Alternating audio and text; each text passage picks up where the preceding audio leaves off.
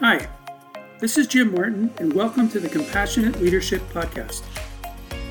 The Compassionate Leadership Podcast is for you, the rising leader, who wants to guide your team with a combination of smarts and heart. You who are technically capable and emotionally equipped to develop yourself and those around you with a positive leadership style. At the end of this episode, I'll tell you how you can learn more about compassionate leadership through my books, my blog, and on social media.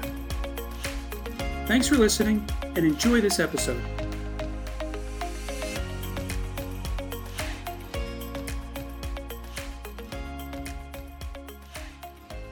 Hi, it's Jim. This is a special five part series designed to help individuals who have been forced to transition from on site work to working from home. During this series, I will share my best practices of being effective while working from a home office. I have worked from a home office for over 30 years.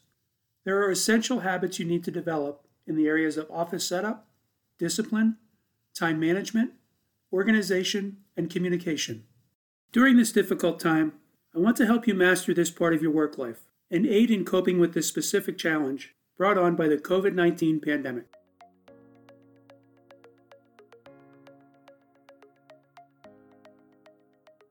Hi, this is Jim Martin, and you're listening to Compassionate Leadership Tools for Modern Management. Working from Home, a COVID 19 Guide. Part 4 Organization. Working from home requires that you set up a dedicated workspace and develop good work habits around your daily routine and your schedule. You've gotten off to a good start in these areas. Now, I want you to focus on an area that will help you sustain the momentum you've set into motion organization. In your employer's workspace, you had a lot of support to help you stay organized. Every evening, someone cleaned your workspace, emptied your trash, wiped down your computer screen. Your organization provided physical items to help you stay organized a file cabinet, a wastebasket, places to hold all the items you use in your daily work. The value of these items rarely crosses your mind as important tools you count on to get your work done. Now it is time for you to think about them. It is also time to think about the overall flow of your work, the way you move tasks from beginning to end, so you can accomplish your objectives and complete your deliverables on a consistent basis. It is time for you to take more ownership of staying organized.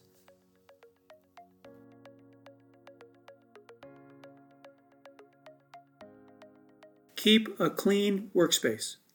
First things first, unless you're the type of person who is comfortable with dirty dishes in the sink, you probably work better with a clean, organized workspace. Think about a surgeon. She operates best when everything is at the ready a clean and prepped operating table, a patient that is stable and prepared for surgery, the correct surgical instruments arranged in a logical manner and within her reach. Your mindset should match that of a surgeon. It is up to you to keep your workspace clean and ready for productive work. End each day by taking 15 minutes to clean your workspace. Empty your trash, file your papers, wipe down your desk and your computer, put your pens away. Arrange whatever papers or files you will begin your work with the next day so you are ready to hit the ground running tomorrow. Many of these things happen for you at your employer's workspace after you've left for the evening. You don't really think about them. Now you must. A sloppy workspace can be stressful. In fact, it can be exhausting. When you have a sink full of dirty dishes, a small part of your brain is always thinking about them, about cleaning them, about the disappointment you feel that they are there, about the burden of having an incomplete task. It's not the biggest thing you think about, but it subtracts from your ability to think about that biggest thing, the thing that should be holding your total focus. Clean those dishes and put them away in your new working from home world. Stay focused on the important stuff.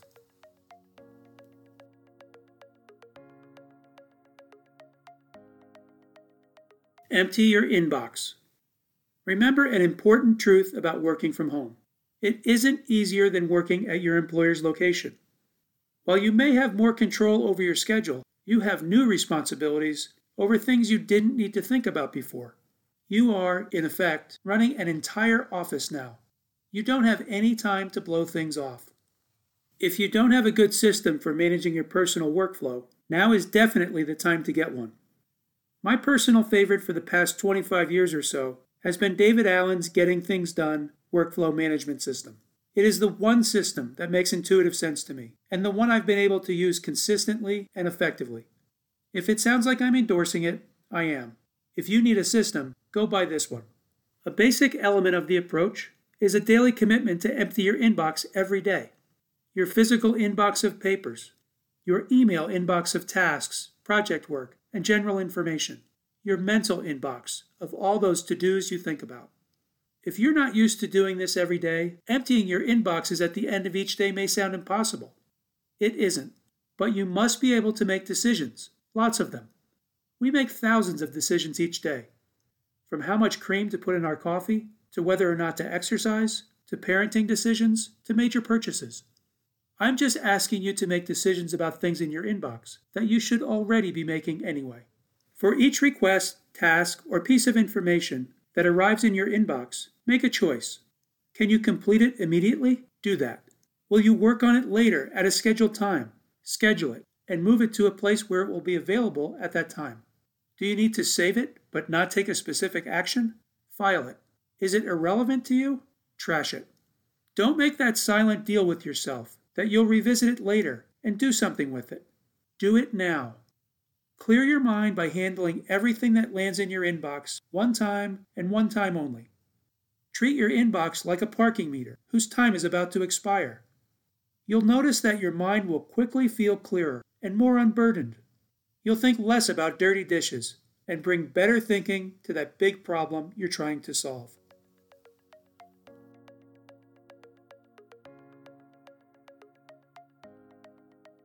Build a good filing system. At your old workplace, you probably had a personal file cabinet as well as a shared file cabinet. Your personal filing system was up to you to organize. Your shared system was not. Somebody else designed it. Maybe it evolved over time. Perhaps you never actually touched it. Rather, you asked an assistant for a contract or a blueprint when you needed it. Now you have 100% responsibility over staying organized. You can't ask another person to file this or retrieve that. If you don't want stacks of folders piling up on and around your desk, you better get serious about how you want to organize all your physical information. A file cabinet or a desktop file folder holder is a must. Manila folders with clearly printed labels are also a must. If you are using hanging folders, put one manila folder inside one hanging folder. Make sure the hanging folder slides freely on its tracks. Don't overstuff folders.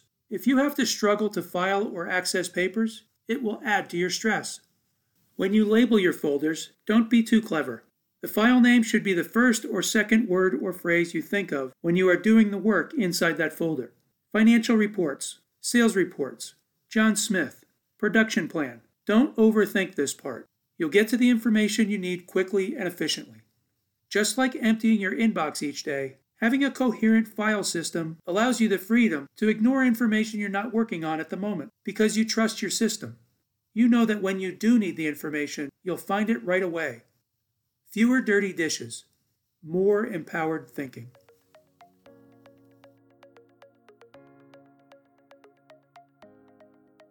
Staying organized is an essential skill when working from home. Maybe it is a new skill for you, or maybe you're already good at it. If you're like me, you always need to improve your organizational skills. But now you must take full ownership of becoming more organized. Don't procrastinate. Take these small steps today. Free your mind to bring clear focus to your working from home life. Stop thinking about your dirty dishes and step up your mental game.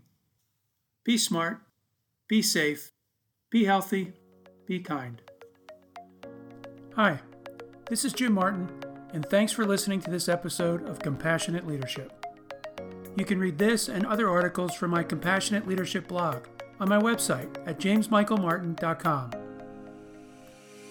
Compassionate Leadership is for rising leaders who want to guide their teams with a combination of smarts and heart. You who are technically capable and emotionally equipped to develop yourself and those around you with a positive leadership style. Compassionate Leadership is based on my award winning book, the Modern Compassionate Leader 12 Essential Characteristics of the Rising Sales Leader. The Modern Compassionate Leader was recognized as one of the best business books of 2019 by the Colorado Independent Publishers Association.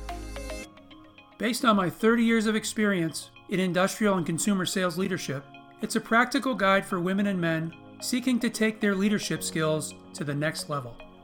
Learn more about my book at moderncompassionateleader.com. You can purchase my book on Amazon, as well as other major online outlets, or order your copy through your favorite independent bookstore. Follow me on Twitter at JMM Leadership or on the Modern Compassionate Leader Facebook page, and check out my videos on my Compassionate Leadership channel on YouTube. Thanks again for listening to this episode, and please send me your feedback. I love hearing how these principles work for you in your career. And until next time, lead well, my friend.